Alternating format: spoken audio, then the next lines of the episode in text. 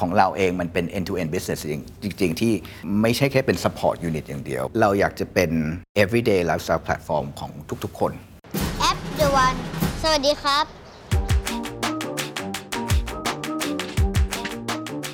ใช่เรามีฐานลูกค้า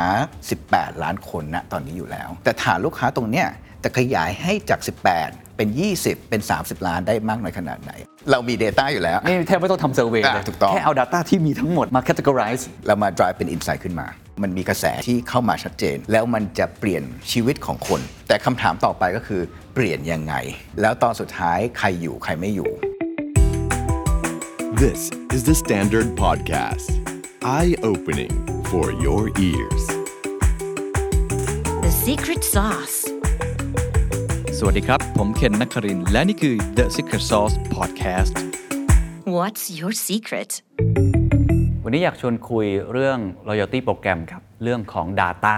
หลายคนทราบดีอยู่แล้วนะครับว่า Big Data มันคือขุมทรัพย์ที่สำคัญอย่างยิ่งนะครับ ที่จะทำให้เรารู้จักลูกค้าของเรามากขึ้น แล้วเราก็ต่อยอดให้เขากลับมาซื้อของของเรามากยิ่งขึ้นนะครับ มันมีโปรแกรมโปรแกรมหนึ่งซึ่งผมเชื่อว่าทุกท่านรู้จักกันเป็นอย่างดี ที่ชื่อว่า The One ครับ ก่อนหน้านี้ก็คือ The One Card มีมา 15 ปีแล้วนะครับ แล้วก็มีคนที่ใช้บริการหรือเป็นลูกค้าอยู่เป็นสมาชิกอยู่เนี่ยปัจจุบันเนี่ยถือได้ว่าใหญ่ที่สุดในประเทศไทยก็คือ 18 ล้านคน แต่ว่าน่าสนใจครับว่าตอนนี้เขาจะไม่ใช่แค่ loyalty โปรแกรมครับเขากำลังจะเปลี่ยนตัวเอง ผมก็เพิ่งทราบนะครับว่าใน 2 ปีที่ผ่านมาเนี่ยเขาตั้งบริษัทขึ้นมา แล้วก็มีวิชั่นที่จะเป็น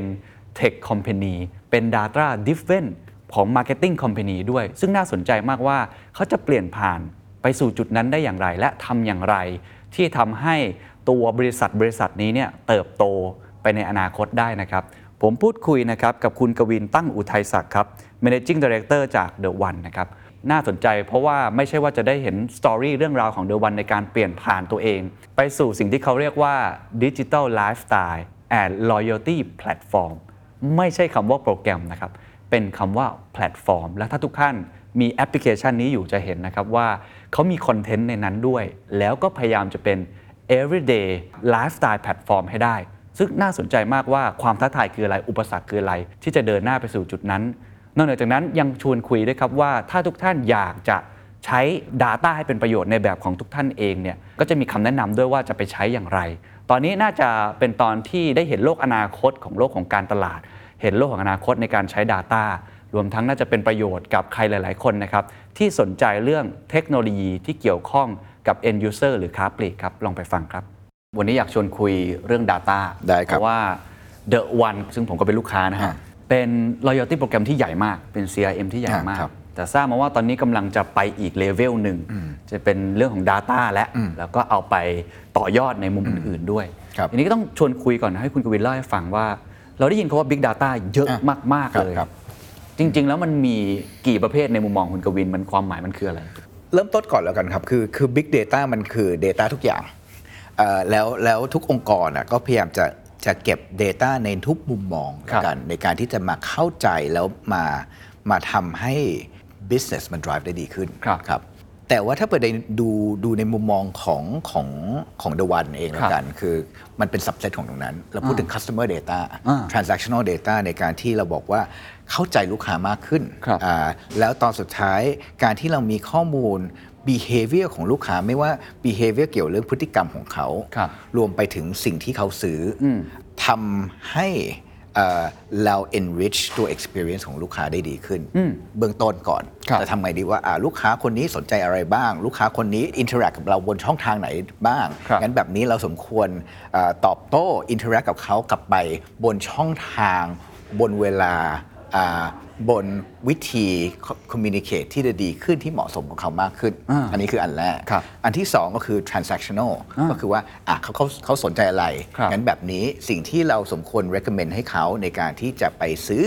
หรือ uplift lifestyle ของเขาเองอะมีอะไรบ้าง เลยเราเราเราแยกเป็น customer data 2 รูปแบบแล้วกัครันบก็คือเอ่อบน behavior ของเขาและบน transaction ของเขาอ่าครับอันแรกครับคือ experience ให้อ่าดีขึ้น ถูกต้อง พฤติกรรมเขาให้มันใช่ตอบโจทย์มากขึ้นครับ อีกอันหนึงก็คือ drive ให้มันเขากลับมาซื้อของเรามากอ่าขึ้นถูกต้องที่ใช่ตรงความต้องการถูกต้องครับทีนี้ต้องเล่าก่อนว่า The One Card เนี่ยโอ้โหมันเป็นอะไรที่ข้อมูลเยอะมากอ่าครับแล้วก็ทำมา 15 ปีอ่าถูกต้องครับใช่ไหมฮะอาจจะเล่าให้ฟังว่าก่อนหน้านี้เราเก็บมันเพื่อใช้อะไรยังไงมันเป็น CRM loyalty โปรแกรมยังไงและจุดเปลี่ยนในการพัฒนามันเป็นยังครับไง The One Program ทุกคนน่าจะพอรู้อยู่แล้วอะครับเราเริ่มต้นเป็น The One Card เอาเราหลายคนก็ก็เข้าใจกับการที่เราเป็น The One Card ที่เราบอกว่าเป็น loyalty program ใช่ครับ แต่ว่าใน 15 ปีที่ผ่านมา เราเป็นโปรแกรมที่ถือว่าออฟไลน์พอสมควร หมายความว่าลูกค้าเข้ามาถึงก็สิ่งที่เกิดขึ้นก็คือลูกค้าตอนแรกมีบัตร จากบัตรแล้วก็ move เป็นเบอร์มือถือ ครับในการที่จะ earn แต้มได้ใช่ เอ่อแต่ว่าทุกทีที่ลูกค้าจะมา redeem แต้ม redeem ก็คือผ่านผ่านช่องทางออฟไลน์ในการที่จะมา redeem แต้ม เลยหมายความว่าตรงนั้นน่ะ interaction ของเรากับลูกค้า straightforward แล้วกันไม่ได้มีไม่ได้มี rich engagement ที่เกิดขึ้น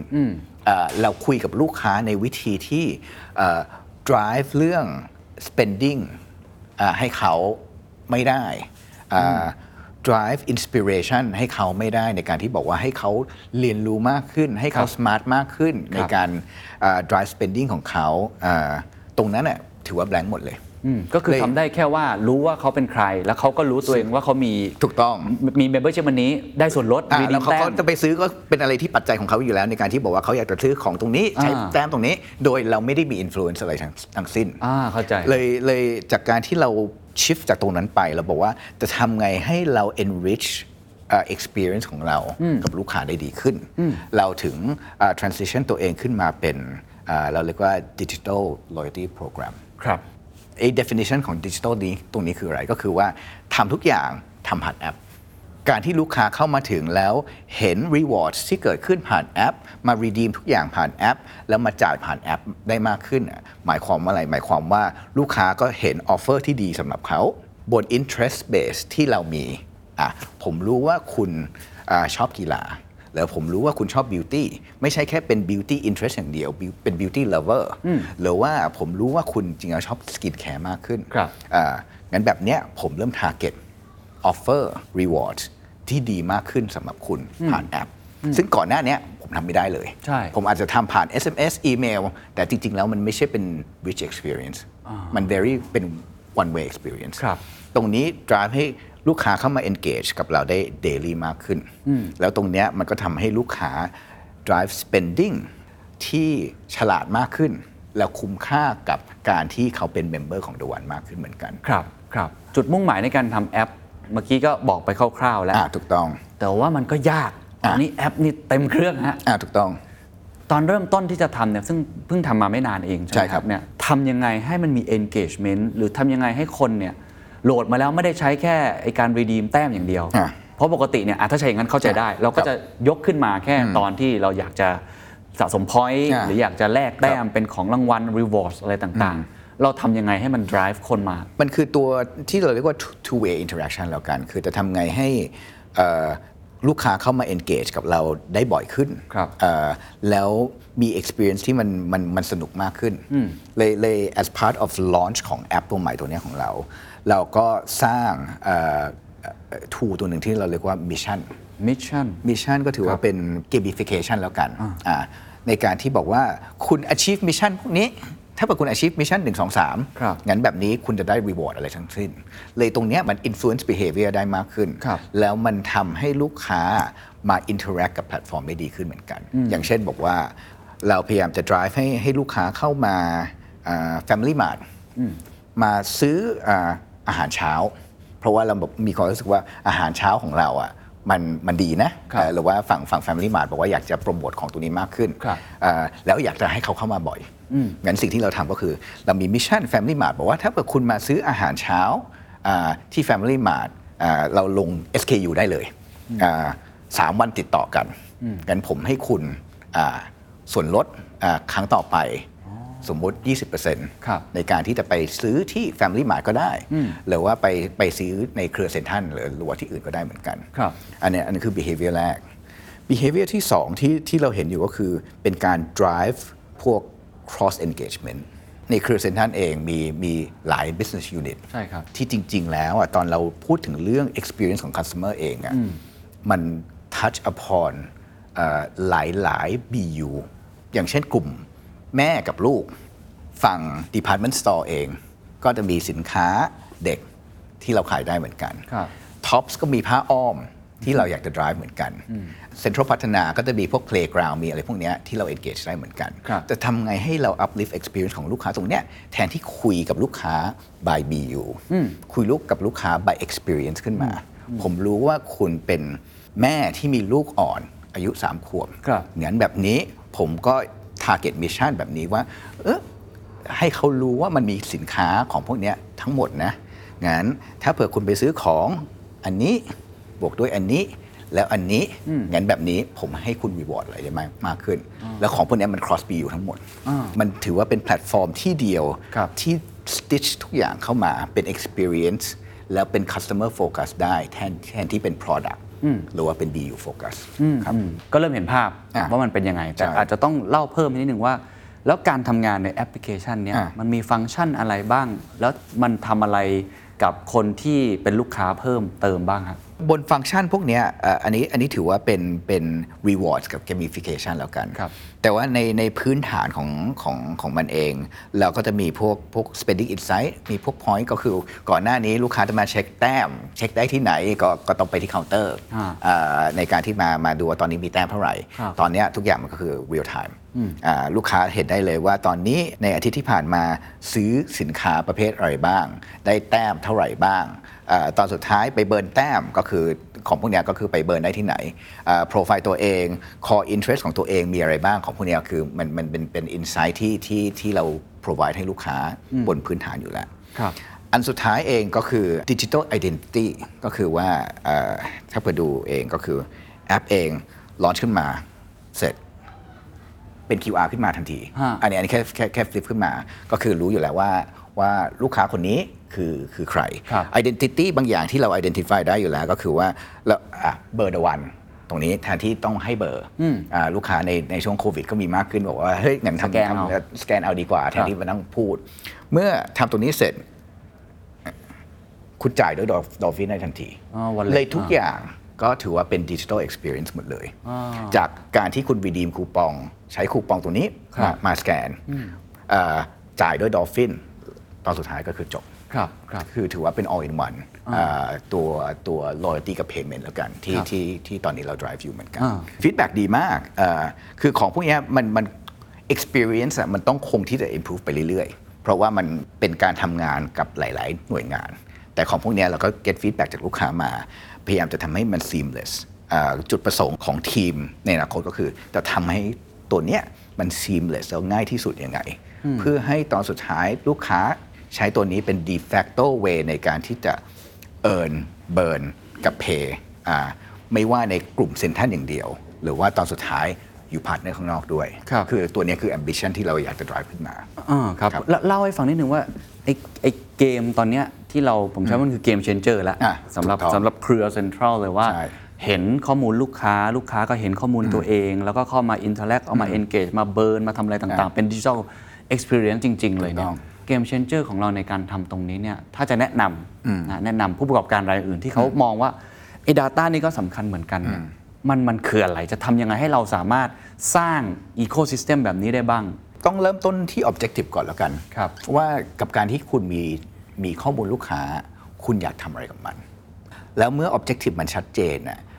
คุณค่อย define ออกมาว่า data set ที่คุณอยากจะเก็บ หรือว่าคุณอาจจะมา process ต่อมีอะไรบ้าง เพราะ obviously การเก็บ data มันมีหลายหลายรูปแบบครับแล้วตอนที่ได้ data มามันเยอะมากใช่ๆแต่ทำไงให้ให้ใช้ให้มันเป็นประโยชน์ มันต้อง drive by objective ก่อนว่า purpose ของมันคืออะไรอ่าอันที่สองก็คือว่า เมื่อคุณเข้าใจ purpose แล้วคำถามต่อไป คุณจะเอา data มาจากไหน data มาจากอ่าการที่เราเก็บข้อมูลจากอ่าลูกค้าอย่างเดียว Data มาจากโซเชียลมีเดียที่มา enrich ตรงนี้และ Data มาจากพาร์ทเนอร์ข้างนอก ในการที่จะมาทำให้คุณเข้าใจอ่าพฤติกรรมของลูกค้ามากขึ้นอืมเกมมันคือวิธีการคือ Purpose ต้องชาร์จกับ Collect Data ให้ได้ ถูกต้องนะครับใช่ มีตัวอย่างที่ดีไหมครับทำยังไงที่ Purpose ชาร์จ แล้ว Collect Data ที่ดี แล้วควบคู่กันไป อาจจะเป็นลักษณะเหมือนกับคล้าย ๆ กับ Framework ที่ทำให้ทุกท่านสามารถไปปรับใช้ต่อได้ อาจจะเอามาจากทาง The One ก็ได้ หรือว่าคู่ค้าก็ได้ Purpose หลายหลายที่ของลูกค้าเองอะบอกว่าต้องการลูกค้าใหม่ อันที่สองก็คือต้องการ convert ลูกค้าที่ที่เป็นออฟไลน์มาเป็นออนไลน์มากขึ้นครับอะไรประมาณนั้นอาอย่างเช่นถ้าเกิดเราไปดูอันบอกลูกค้าใหม่จะทำไงดี ลูกค้าใหม่ก็ก็ก็ชัดเจนอยู่แล้ว บอกว่า งั้นอ่าถ้าเผื่อจะหาลูกค้าใหม่อ่าเพื่อมา enrich database ตัวเองมากขึ้น โจทย์หลักๆก็คือจะไปหาลูกค้าใหม่ตรงนี้ยังไง แล้วจะ make sure ว่าตอนลูกค้าเข้ามาถึงอะเราถือว่าเป็นลูกค้าที่เราโอนแล้วเก็บต่อเพื่อ retarget ได้อาของพวกเนี้ยก็ก็บางอย่างก็ก็ก็ชัดเจนบอกว่าอ่างั้นแบบนี้เอ่อ The One ช่วยได้มากน้อยขนาดไหน ในการที่จะหาลูกค้าใหม่ให้อ่าแล้วตอนเราส่งเข้าไปตรงนั้น ก็ต้องมีวิธีในการที่ make sure ว่าเรา identify ว่าลูกค้าคนนี้คือใคร ครับครับอ่าแล้วตอนลูกค้าเข้ามาถึงข้อมูลที่เราจะเก็บ คือข้อมูลอะไรบ้าง transactional obviously อยู่แล้วอ่าเขาซื้ออะไร แต่ว่า at the same time funnel ที่เขาเข้ามาถึง เขาทำอะไรบ้าง เขา browse อะไรบ้าง สมมุติถ้าเปิดแบรนด์นี้บอกว่าเป็น e-commerce สิ่งที่เกิดขึ้นก็คือว่าเขาเข้ามาแล้วเขากดอะไรบ้าง ของพวกนี้เราจะเก็บหรือเปล่า ไม่ใช่ของที่เขาซื้ออย่างเดียว ถ้าเผื่อเขาเข้ามาถึงแล้วเขา add ของเข้าไปในบาสเกตแต่เขาไม่ซื้อครับเราจะเก็บหรือเปล่า เพื่อไป retarget ต่อ ของพวกนี้เป็นเป็น Data Set ที่ที่มันมันสำคัญมาก ๆ ในการที่เราบอกว่าเราอยากจะเก็บ แล้วถ้าเผื่อเราอยากเราอยากจะเก็บเราจะไปใช้ เราทำอะไรกับมัน ถ้าเผื่อทิ้งไว้เฉยๆอะข้อมูลออกของพวกเนี้ยมันมี shelf life ของมันอยู่แล้วครับถ้าเผื่อเราไม่ใช้ให้มันเป็นประโยชน์ ของที่เรามาใช้เอ่อเอามาใช้ต่อใน 3 เดือน 6 เดือนข้างหน้า ก็อาจจะไม่ relevant แล้วในของพวกเนี้ยมันต้องต้องชัดเจนครับอันที่ 2 ก็คือ offline to online the one ก็จะมีมีฐานข้อมูลในการที่จะช่วยได้เหมือนกันว่า เรารู้ ลูกค้าพฤติกรรมที่ซื้อออนไลน์อยู่แล้วครับถ้าเผื่อคุณต้องการลูกค้าที่น่าจะไปซื้อบนออนไลน์ของคุณ มากที่สุดแล้วก็ target ได้เลยอ่า target based on อะไรบ้าง บนการที่บอกว่าคนนี้เคยซื้อของบน e-commerce อยู่แล้วครับเรารู้ คนนี้อ่าผ่าน spending ของบัตรเอ่อที่เราเป็นพาร์ทเนอร์กับเอ่อฝั่ง The One Credit Card อยู่ เราก็รู้อยู่แล้วว่าแพลตฟอร์มที่เขาไปซื้อที่อื่นที่อยู่นอกเครือเซ็นทรัล ก็ถือว่าเป็นออนไลน์ ของพวกเนี้ยเราเก็บเข้ามาหมดเลยครับแล้วบอกว่าลูกค้าคนนี้ออนไลน์แน่นอน ซื้อของออนไลน์แน่นอนงั้นแบบนี้ถ้าเผื่อผม target โฆษณาให้เขา conversion ของเขาในการที่จะซื้อของออนไลน์ กับแบรนด์เนี้ย สูงแน่นอน เพราะเคยมีประสบการณ์ตรงนั้นแล้วครับอืมอืมเห็นภาพครับ next level ของเราที่เราตั้งเป้าไว้คืออะไรครับ หลังจากนี้ผมเห็นในแอปนี้อะก็มีถูกต้องมีมีเดียอยู่ในนั้นด้ครับนั้นด้วยครับมี Standard Pop อยู่ในนั้นด้วยนะถูกต้อง มีคอนเทนต์อะมีคอนเทนต์อะเยอะมากเลยอะซึ่งผมอันนี้ช่วยต่อจิ๊กซอว์ให้ให้ครับคุณผู้ฟังฟังหน่อยนะว่าเรากำลังพยายามจะทำอะไรอยู่ next อะ level ของมันครับคือจุดประสงค์ของเราก็คือว่าเราอยากจะเป็นอ่าเราเรียกว่า everyday lifestyle platform ของทุกๆคน ใช่เรามีฐานลูกค้าของ 18 ล้านคนนะตอนนี้อยู่แล้วครับแต่ฐานลูกค้าตรงเนี้ยจะขยายให้จาก 18 เป็น 20 เป็น 30 ล้านได้มากน้อยขนาดไหน อันนี้คือคือคำถามแรกครับคำถามที่ 2 ก็คือ แค่บนฐาน 18 เอง บางข้อมูลก็เป็นข้อมูลที่ rich มาก ๆ บางอันก็อาจจะไม่ rich เท่า เพราะว่าลูกค้าความ active ของลูกค้าหรือ spending ของเขาอาจจะไม่ได้ครบถ้วน ขนาดนั้นครับจะทำไงดีที่เราจะเพิ่ม insight ของลูกค้าที่กลับไปที่เราคุยกันตอนแรกบอกว่า intent interest ของลูกค้าได้มากขึ้นครับ เราคิดว่าตัวเนี้ยก็คือหัวใจของมันคือคอนเทนต์คอนเทนต์คืออะไร เข้ามาถึงผมมีคอนเทนต์ที่ inspire เขาได้ยังไงครับแต่ให้เขาเข้าใจว่าผมอาจจะไม่ได้รู้ว่าคนนี้ชอบชอบแฟชั่น ชอบ beauty ชอบ gadget แต่ถ้าเผื่อเขาเริ่มอ่านคอนเทนต์ที่เกี่ยวเรื่อง บิวตี้แฟชั่นหรือแกจ e t ผมเริ่มแฟลกได้แล้วว่าคนนี้อาจจะมี interest แล้ว interest ตรงนี้มา enrich บนข้อมูลที่เรามีบน transactional data ถ้าเปิดเรารู้บอกว่าคนนี้เคยซื้อ gadget ครั้งหนึ่ง เราอาจจะไม่ได้บอกว่าคนนี้เป็น gadget lover ที่ชัดเจนครับแต่ถ้าเผื่อคนนี้ซื้อ gadget ผ่าน ecosystem หรือ partner ของเรา ครั้งหนึ่ง แต่ว่าอ่านคอนเทนต์ที่เกี่ยวเรื่องแกจ e t หรือไอทีทุก ๆ วัน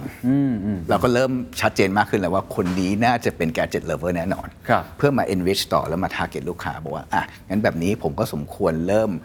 recommend สินค้าแกจ e t ครับให้ลูกค้าคนนี้ดีขึ้นครับจริงๆไอ้กระบวนการนี้วิธีการแบบนี้เนี่ยก็ก็ไม่ได้ใหม่ ใช่ไหมฮะถูกในต้องในในโลกของโซเชียลมีเดียถูกต้องครับที่เราคุยกันเรื่องนี้เยอะก็เป็นอย่างนี้ก็คือเขาสนใจอะไรอ่า interest หรือว่าไลฟ์สไตล์การ search ของอ่าเขา แนวโน้มจะเป็นยังไง ก็จะมีการยิง ad ต่างๆถูกต้องขึ้นไปครับคำถามก็คือไอ้ไอ้ลักษณะที่อยู่ในแพลตฟอร์มของเราเนี่ยมันต่างอะไรกับมีเดียที่มันเป็นอยู่แล้วครับมันมันจะช่วยเพิ่มเอ่อวิธีการในการซื้อขายของเขามากกว่ามีเดียอื่นๆยังไงอะพูดง่ายๆแล้วกันระหว่าง mass กับ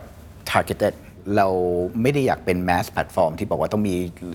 user base เหมือน Line หรือ Facebook ที่มี 50 กว่าล้านคนครับเราเรารู้จุดแข็งกับจุดอ่อนของเราอยู่แล้วอ่าแล้วเรารู้อยู่แล้วว่า ถ้าเปิดเราบอกว่าเราเป็นหัวใจของเราคือ shopping platform คือเราเป็นพื้นที่ที่บอกว่าจะ drive ให้คนอ่ามีพฤติกรรมหรือว่า shop เรียกว่า shop smarter ได้ยังไง โดยมี inspiration มี deals มีเอ่อ ที่เราบอกว่ามีเมีกี้เราคุยกันว่ามีพวก top 10 ในการที่บอกว่าเป็น insight ที่บอกว่าเฮ้ยคนอื่นอ่าชาวเดวันคนอื่น ซื้ออะไรบ้าง เพื่อมา drive ให้เขาเขาเฮ้ยแบบนี้ก็เขาก็อาจจะสมควรซื้อเหมือนกันนะ เพราะมันน่าสนใจอะไรแบบนี้ครับครับในอนาคตเราจะสร้าง community ขึ้นมาให้มาตอบโต้มาคุยกันของพวกเนี้ยมันก็ enrich ของตรงนี้ทั้งหมด แต่ว่าสิ่งที่เราเป็นก็คือว่าเรารู้ว่าหัวใจของเราคือช้อปปิ้งอ่าจุดแข็งของเราก็คือเป็นการ drive ให้คนอะมา wise มากขึ้นบน shopping behavior ของเขาได้ดีลที่ดีที่สุดอ่า จากแพลตฟอร์มของเราในการที่จะมาซื้อของ ไม่ว่าเป็นของ retail อ่าในอนาคตอาจจะมี travel ก็ได้ อาจจะมี entertainment อะไรพวกนี้ก็ได้ คือพยายามจะเก็บบนไลฟ์สไตล์ของลูกค้าให้หมดครับแต่ว่าที่เราบอกว่าเราไม่ใช่ mass platform เพราะว่าของพวกเนี้ยเราไม่มีทางที่จะจับ ecosystem หรือ use case behavior ของลูกค้าทั้งหมดได้อยู่แล้ว เราพยายามจะ make sure ว่าเรา drive relevancy สำหรับคนที่ มี spending power ครับอ่าเพียงพอในการที่เรา target ได้ แล้วข้อมูลเนี่ยมัน drive ให้มันมี purchase behavior เอ่อหรือว่า performance บนยอดขายที่ดีขึ้น เพราะว่าถ้าเผื่อไม่เองอะผมไม่ได้อยากจะไปแข่งกับ Facebook หรือ Line อยู่แล้ว เพราะตรงนั้นน่ะมันคือ very broad demographic base ครับอายุเท่าไหร่ location อยู่ไหนอ่าแล้วอาจจะ interest คร่าวๆประมาณเท่าไหร่ครับผมว่า มันมีหลายแพลตฟอร์มที่ทำตรงนี้ได้อยู่แล้วแล้วถ้าเผื่อ The One ไปแข่งตรงนั้นน่ะก็ไม่มีทางที่จะจะสู้ได้อยู่แล้วถ้ามองอีกมุมหนึ่งอะอันนี้ผมเข้าใจแล้วมุมนั้นเขาแมสอ่าถูกต้องแล้วก็คอนเทนต์หรือว่า Data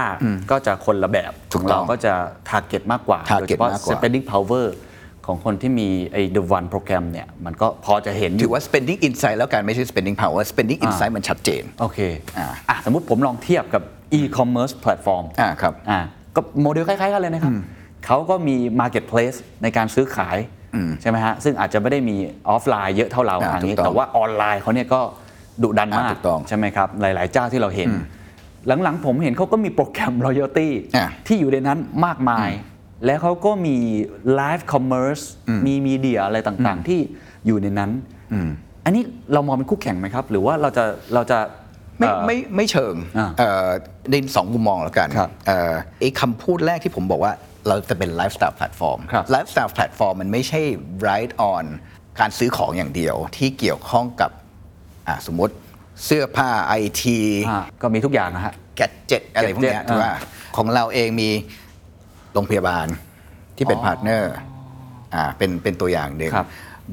banking financial service travel อ่า partner Agoda เราก็มีอ่า entertainment โรงหนังเราก็มี ร้านอาหารเราก็มีช้อปปิ้งเราก็มี คือมันคือ everyday lifestyle platform จริงๆ คุณจะไปซื้อกาแฟ คุณก็ใช้ The One ได้ หรือว่าเราก็มีพาร์ทเนอร์เรื่องครับกาแฟอยู่อ่าอย่างเช่นตัวอย่างเราเพิ่งเราเพิ่งพาร์ทเนอร์กับอ่า Starbucks ในศูนย์ของของ CPN ทั้งหมด ตอนสุดท้ายคุณก็ earn burn The One ได้ผ่านผ่านผ่านแพลตฟอร์มของเราโดยโดยไปซื้อของที่ Starbucks เลยของพวกเนี้ยมัน drive ให้มันมันครบถ้วน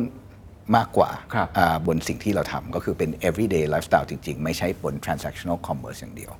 ครับครับ ความยากที่สุดในการที่จะเป็น everyday lifestyle platform คืออะไรฮะตอนนี้ยากที่สุดเหรอเอ่อมันมันมันก็น่าจะมีแพลตฟอร์มที่พยายาม ทุกคนก็ถูกต้องพยายามเป็น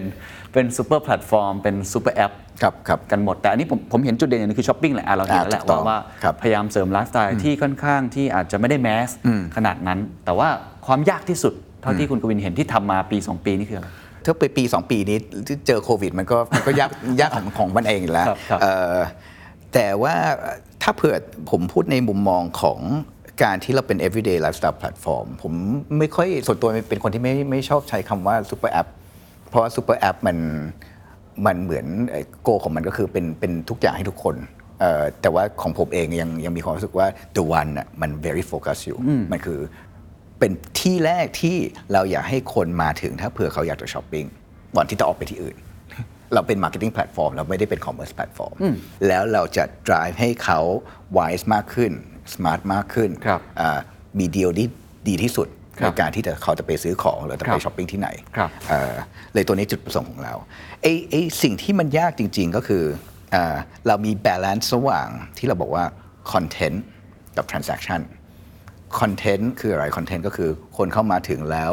เข้ามา engage ใน community ของเราเข้ามา engage ใน content ที่เราเขียนออกมา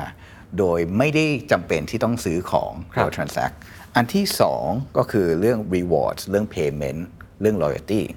ที่ที่ตอนนี้ทำขึ้นมาอยู่ เราจะ balance ตรงนี้ยังไงบน user experience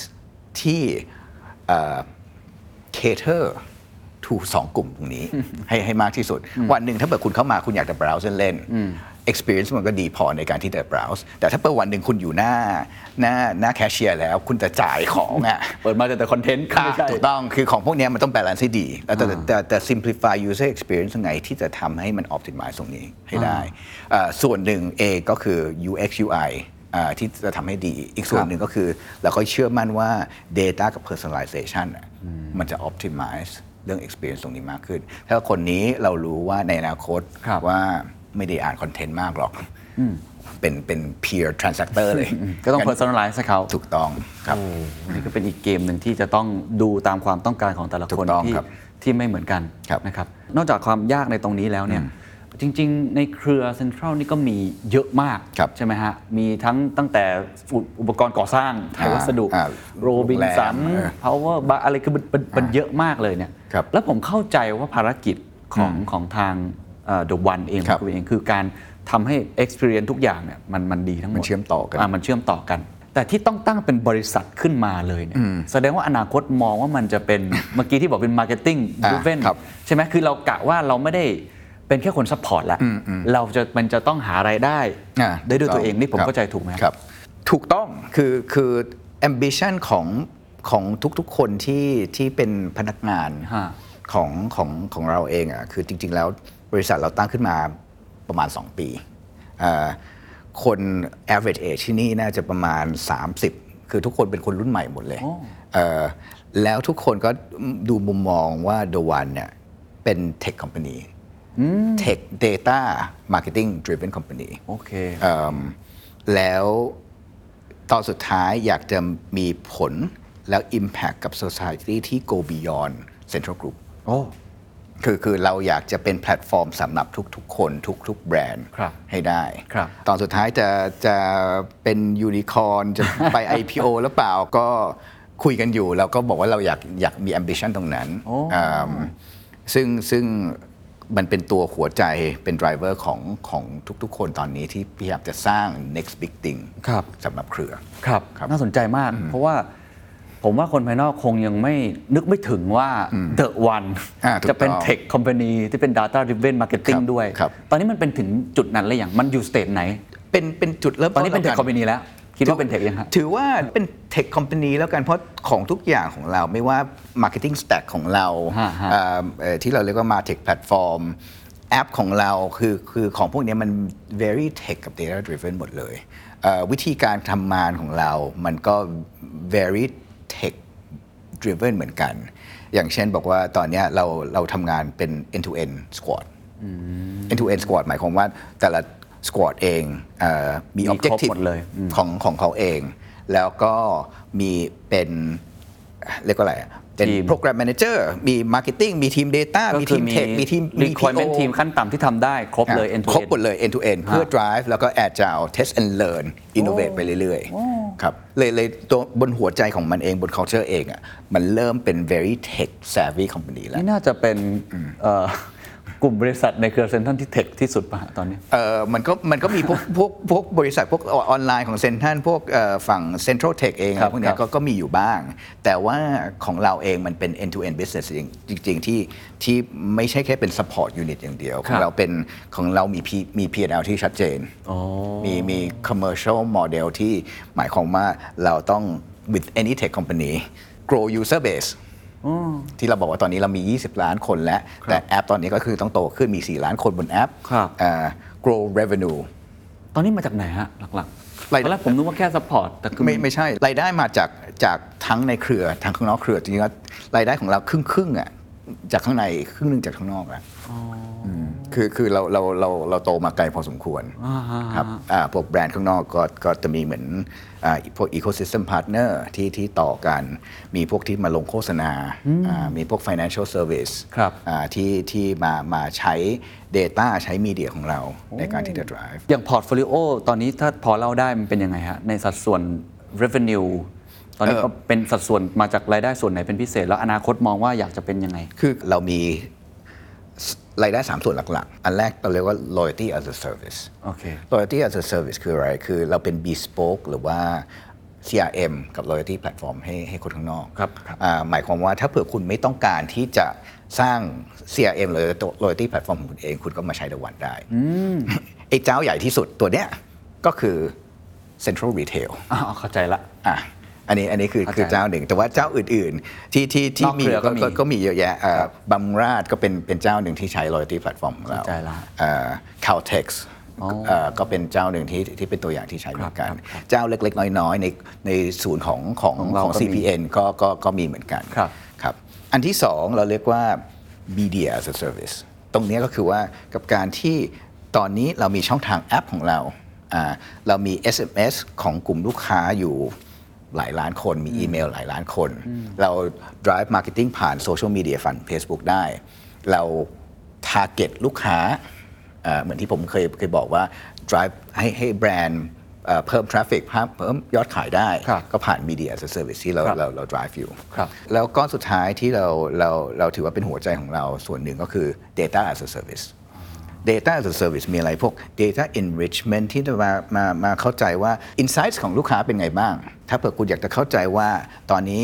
beauty trends เป็นไง แล้วก็ก็เราก็มีทำพวกเหมือน post covid analysis เหรอฮะเราก็มีทำเหมือนเพกันราะเราเห็นพฤติกรรมคนเยอะถูกมากต้องเอ่อเหมือนเหมือนอาสมมติให้ตัวอย่างเราก็ทำพวก COVID analysis มาเยอะพอสมควรว่าหลังจากโควิดเองเออสิ่งที่คนซื้อ มากขึ้นคืออะไรอย่างเช่น พฤติกรรมคน camping ก็เข้ามาเฉยเลยทำไมถึงถึงคนชอบ camping มากขึ้นครับหรือว่าพวก home automation ก็เป็นอะไรที่คนสนใจมากขึ้นหลังโควิดโอเคเข้าใจเอ่อมีบางอย่างที่บอกว่าตอนนี้ก่อนหน้านี้ช่วงโควิด คนชอบซื้ออินก e เดียนมากขึ้นครับเพราะ อจยู่บบ้านทำอาหารเองอะไรแบบนี้ ตอนนี้ก็ถือว่าเป็นแฟดที่เริ่มดายดาวไปแล้วเอาเหรอเริ่มเฟดแล้วเริ่มเฟดไปแล้ว คนเริ่มเอาไปกินข้าวนอกบ้านแล้วอ่าถูกต้องอะไรพวกเนี้ยมันก็เป็นพวกอินไซต์ที่ตอนสุดท้ายเราก็ไปเวิร์กกับแบรนด์หลาย ๆ แบรนด์ในการที่จะเข้าใจพฤติกรรมของรีเทลตรงนี้มากขึ้น โอ้ น่าสนใจมากครับไม่มีมีสามอย่างหลักถูๆกที่เป็นต้องเซอร์วิสใช่โอ้ถ้าเป็นคนนอกไม่รู้เลยนะฮะว่าอ่าว่าถูกต้ตองอนนี้เรากำลังครับ drive ในตรงนี้อครัยู่บซึ่งผมเข้าใจอันนี้ผมเดาเอาว่าอ่า อนาคตไอ้ตรง Data เนี่ยน่าจะเป็นสิ่งถูที่กเราต้องมองครับไว้ในมากที่สุดครับ หลาย ๆ เจ้าเองอะเขาบอกว่าเป็น marketing research ครัแต่ว่าสิ่งที่เขาต้องทำก็คือไป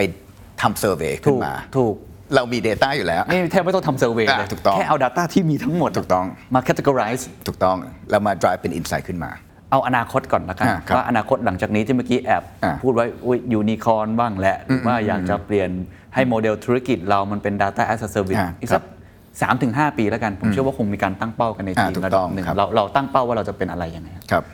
ผมว่าเป้าง่าย ๆ ของเราก็คือว่าเออันแรกแหละก็คือว่า concentration ของ effort ของทีมอะอันแรกก็คือไปโฟกัสเรื่องแอป ในการที่จะ grow engagement ผ่านแอปหนึ่งในนั้นที่ที่เราคุยกันก็คือเรื่องคอนเทนต์จะทำไงให้ให้คนมี daily engagement มากขึ้น คือผมไม่ไม่บังคับคุณหรอกว่าคุณต้องมาซื้อของทุกๆวัน แต่ผมอยากจะให้คุณเข้ามาแล้ว engage กับแพลตฟอร์มได้ทุกๆวัน โดยผมมีคอนเทนต์ที่น่าสนใจที่คุณจะ engage ได้อ่าผมจะมี service อื่น ๆ ที่ drive คุณเข้ามา engage ทุกๆวันได้ ผมจะเพิ่มอ่า information ให้คุณ ผมจะเพิ่ม insight ให้คุณ ผมจะเอ่อ drive ความสะดวกสบายให้คุณมากขึ้นบนชีวิตประจำวันของคุณ อันนี้อันตัวเนี้ยอย่างน้อยเป็นเป็น ambition ที่เราพยายามจะ make sure ว่าเรา get to that point ที่จะเป็น daily lifestyle platform ให้ได้ ครับครับ มีหลายอย่างที่เราทำอยู่อ่าบางอย่างอาจจะยังเปิดเผยไม่ได้ แต่ว่าอย่างน้อยตัว goal มันชัดเจน อีกเรื่องหนึ่งเองก็คือเรื่องการ drive performance ให้แบรนด์ตอนสุดท้ายมันก็คือเกี่ยวเรื่องรายได้แหละ แต่ว่าเราต้องพิสูจตัวเองให้ได้ว่า Data ของเราครับช่องทางวิธีการที่เรา engage กับลูกค้า เหนือจาก คนอื่น แล้วเรา prove ด้วย conversion เลยตัวนี้เหมือนที่คุณคุณเคนบอกถูกแหละ คนหลายคนยังไม่รู้ แต่ว่า use case ของเราอะเรา prove ไว้แล้วว่าเราโชว์ performance ได้ในเครือของเซนทันเองอ่าไม่ว่า CRC ไม่ว่าฝั่งอ่ามัน CDA เพิ่มจริง มันเพิ่มจริง ตอนเนี้ยเราอยากจะเอาความรู้เรียนรู้พวกเนี้ยเอาไป apply กับแบรนด์ข้างนอก กับลูกค้าข้างนอกในการที่จะให้ เอ่อ benefit ตรงเนี้ยกับครับลูกค้าข้างนอกเหมือนกัน โอ้พอฟังแบบนี้แล้วอนาคตนี่เหมือนกับใครที่ไม่มี Data ลักษณะแบบนี้ซึ่งบริษัทอื่นเขาก็อ่าทำกันหถูกต้ลาอยงที่ครับนะอืมก็อยู่ยากเหมือนกันนะอนาคต Marketing อนาคตของคนที่ทำรีเทลครับที่เป็นลักษณะแบบเอ่อ end user แบบนี้นะครับ มันจะเป็นยังไงครับ อะไรคือเกมที่เราจะต้องตามมันให้ทัน Marketing ครับเทคโนโลยีมันจะเป็นยังไง Data ครับมันจะเป็นยังไง คนทำรีเทลต้อง คิดอะไร ผมผมคิดว่าพวกนี้ต้องต้องไปเป็นเฟสแล้วกันครับอคือมันมีมันมีคำพูดที่ data is a new oil ใช่ซึ่งซึ่งไม่มีใครไม่เถียงฮะว่าตัวเนี้ยไม่ใช่ แต่ว่าในการที่จะทำให้ตรงเนี้ยเกิดขึ้นเนี่ยมันมีหลายเฟสถูกครับเฟสแรกที่เกิดขึ้นก่อนก็คือ education คือหลายคนที่มีความรู้สึกว่าแค่เนี้ยก็เพียงพอหรือว่าไม่ไม่จำเป็นต้องมี Data หรอกก็ก็ขายของได้ละอ่าแต่ว่า experience ในอนาคตเนี่ย คนเริ่มต้องการ individualization มากขึ้น จริงครับ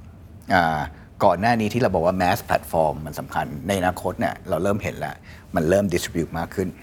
งั้นเรื่อง personalization เริ่มสำคัญ ผมจะส่ง message อันเดียวไปหา 10 ล้านคนไม่ได้ละถูกลูกค้าจะเริ่มอนอยแต่ทำไงที่ผม cater to experience แล้ว interest ของกลุ่มลูกค้าพวกเนี้ยให้ดีขึ้น ตรงเนี้ยมันเริ่มสำคัญขึ้นมาก ๆ เพราะว่า เอ่อเขาจะเลือกบนอะไรที่มัน relevant สำหรับเขา แล้ว target สำหรับเขามากขึ้นเลยตัวเนี้ยมาแน่นอนครับ education อ่าในการที่ให้คนเข้าใจว่าตัวเนี้ยสำคัญครับแล้วการที่คุณต้องเริ่มเก็บ Data มันเป็น first step ครับอันที่สองก็คือเรื่องเทคโนโลยีในการที่จะ enable ตรงนี้อ่าเรื่อง personalization ไม่ใช่เป็นอะไรที่ง่ายเลย ไม่ง่ายเพราะว่าตอนเนี้ย ระบบพวก AI อะไรพวกเนี้ยมันไม่ได้ฉลาดขนาดนั้น ในการที่จะมา automate ทุกอย่าง มันต้องเริ่มต้นก่อนในการที่คนมี discipline พอครับในการที่สร้าง use case สร้างเจอร์นี่ของลูกค้าแล้วบอกว่าเราจะ personalize ในรูปแบบไหน เราจะ test and learn แล้ว improve จากไซเคิลตรงนี้ยังไง เพื่อเป็น Data ในการที่กลับมาแล้วบอกว่าตัวเนี้ยแหละเป็นวิธีในการที่เราสมควร personalize กับลูกค้า แล้วให้พวกโมเดลพวกเนี้ยมันฉลาดมากขึ้น เพื่อในอนาคตเรา automate ตรงนี้มากขึ้นครับเลยการที่จะลงทุนบน capability พวกเนี้ยไม่ได้ง่ายแล้วอาจจะต้องใช้เวลาใช้คนใช้การเรียนรู้เยอะพอสมควรก่อนที่จะไปถึงจุดตรงนั้นได้ครับครับแล้วอันสุดท้ายเองมันก็มันมันก็เกี่ยวเรื่องเรื่อง AI แหละ คือคนก็พูดถึงว่าตอนสุดท้ายเรื่องเอ่อ personalization at scale เอ่อ AI models ที่จะจะมา drive ตรงเนี้ยให้เกิดขึ้น ผมก็เชื่อมั่นว่าตอนสุดท้ายมันมาแต่ว่าตอนเนี้ยผมยังไม่เห็นอะไรที่มันชัดเจนขนาดนั้นยังไม่มี use case ที่เยอะขนาดนั้นถูกต้องครับคริปโตอะไรมองไว้ไหมครับคริปโต NFT ผมว่าเข้าทางมากกับวิธีการอ่าใช้จ่ายหรือครับเมตาเวิร์สผมไม่แน่ใจอาจวนคุยเล่น ๆ แล้วกันนะอ่าว่ามองไง ผมมองกลับไปสมัย ตอนที่ผมอยู่แคลิฟอร์เนียตอนประมาณ 2001 โอ้เอ่อ dot com boom com บูมอยู่เออตอนนั้นมีบริษัท Netscape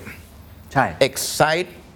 ไอ้พวก Search Engine ใหญ่ ๆ พวกเนี้ยที่ที่ที่เป็นเจ้าดัง Portal เจ้าดังตอนนั้นก็คือ Yahoo ตอนนั้น .com อะมันมันมันชัดเจนมาก ๆ ว่ามันมันมีกระแสที่ที่เข้ามาชัดเจนครับแล้วมันจะเปลี่ยนชีวิตของคน แต่คำถามต่อไปก็คือเปลี่ยนยังไง แล้วตอนสุดท้ายใครอยู่ใครไม่อยู่ ตรงเนี้ยมัน yet to be seen ผมคิดว่าตอนเนี้ยเราอยู่เหมือนเหรอฮะอยู่ขั้นตอนนั้นเหมือนกันว่า เรารู้อยู่แล้วว่าบน fundamental ของ blockchain ครับเออการที่จะสะซื้อของแล้ว value ของของที่มันเป็น asset บน digital world อะครับตอนสุดท้ายมันมาแน่นอน แต่ว่ามันจะออกมาเป็น NFT มันจะมีเป็นแบบพื้นที่ สเปซที่คนจะไปซื้อพื้นที่ที่ดินตรงนี้ได้หรือเปล่า แล้วตอนของพวกเนี้ยมันจะ lasting หรือเปล่า อันนี้ผมไม่รู้จริง ๆ แต่ว่าผมคิดว่าตัว fundamental technology อะมันมันมัน here to stay แน่นอน เรารู้แหละว่าทิศทางลมคลื่นมาทางนี้อ่าถูกต้องแต่เราไม่รู้ว่ามันจะเป็นตัวไหน มันจะออกมาเป็นเป็นรูปรูปแบแบบบไหไหนนครับอ่าสุดท้ายแล้วกันนะครับผมผมชวนคุยในแง่นักการตลาดแล้วกันครับเชื่อว่าคนฟังเป็นดีเพราะว่าสายเทคเนี่ยผมว่าเขาเห็นอยู่แล้ว ว่าเขาต้องทำอะไรกับมันอ่าบ้างถูกต้องใช่ไหมครับ นักการตลาด โอ้ถูกดิสรับตลอดเวลาเลยต้องปรับตัวตลอดเวลาเลย ในวันนี้เรามองไปข้างหน้าสำหรับคนที่ทำเรื่อง Data อ่ามากๆ driven มากๆเนี่ครัยบนักการตลาดควรจะปรับตัวเองอย่างไร ตอนนี้วิธีคิดของเขาหลังจากนี้ที่ควรจะต้องไป up skill ไป re skill ทำอะไรให้เขา relevant กับโลกอนาคตอีก 3-5 ปี ผมว่าต้องต้องต้องกล้าลองอะคือคือเราไม่รู้หรอกว่าอะไร stick อะไรไม่ stick ครับต้องกล้าลองแล้วก็เรียนรู้ของมันไปเรื่อยๆ คือ stay on top of the trend invest นิดนึงในการที่จะเข้าใจแล้วก็เรียนรู้จากมัน แล้วตอนสุดท้ายไม่เกิดขึ้นก็ไม่เป็นไร แต่ว่าอย่าทุ่มเต็มที่แล้วตอนสุดท้ายนี้แบบออกมันก็มันก็มันก็ยากฮะเลยหมายความว่าใช่ตอนนั้นที่บอกว่า Clubhouse ใช่ใช่มาคนก็ลง ผมผมก็คิดว่าเป็นเทรนด์ที่ดีในการที่คนมาทดลองแล้วมาพยายามจะ innovate จากมันตอนสุดท้ายถ้าเปิดตายก็ก็ไม่เป็นไร ก็อย่างน้อยมี learning ที่เราได้จากมันเองครับแต่ถ้าเปิดมัน stick หมายความว่าเราเริ่มเราเราไม่ได้เริ่มต้นจากศูนย์แล้วเราเริ่มต้นจากสิบ ครับถูกต้องป่ะครับ ผมว่าเรื่องพวก NFT เรื่องคริปโตอะไรพวกเนี้ยก็เหมือนกัน คือมันไม่ผิดในการที่จะเรียนรู้จากครัมับนลองมันอ่าแต่ว่าอย่าบอกว่าจะมาสร้าง business ใหม่ที่ที่ที่ลงร้อยล้านในการ All ที่ in อะไรกันอันนี้ก็ก็ก็อาจจะอาจจะต้อง careful นิดนึงครับครับครับวันนี้ขอบคุณมากนะครับ ได้ครับ ขอบคุณครับโอเคขอบคุณครับ สวัสดีครับ And that's the secret sauce. ถ้าคุณชื่นชอบ The Secret Sauce episode นี้นะครับ ก็ฝากแชร์ให้กับเพื่อนๆ คุณต่อด้วยนะครับ และคุณยังสามารถติดตาม The Secret Sauce ได้ใน Spotify, SoundCloud, Apple Podcast, Podbean, YouTube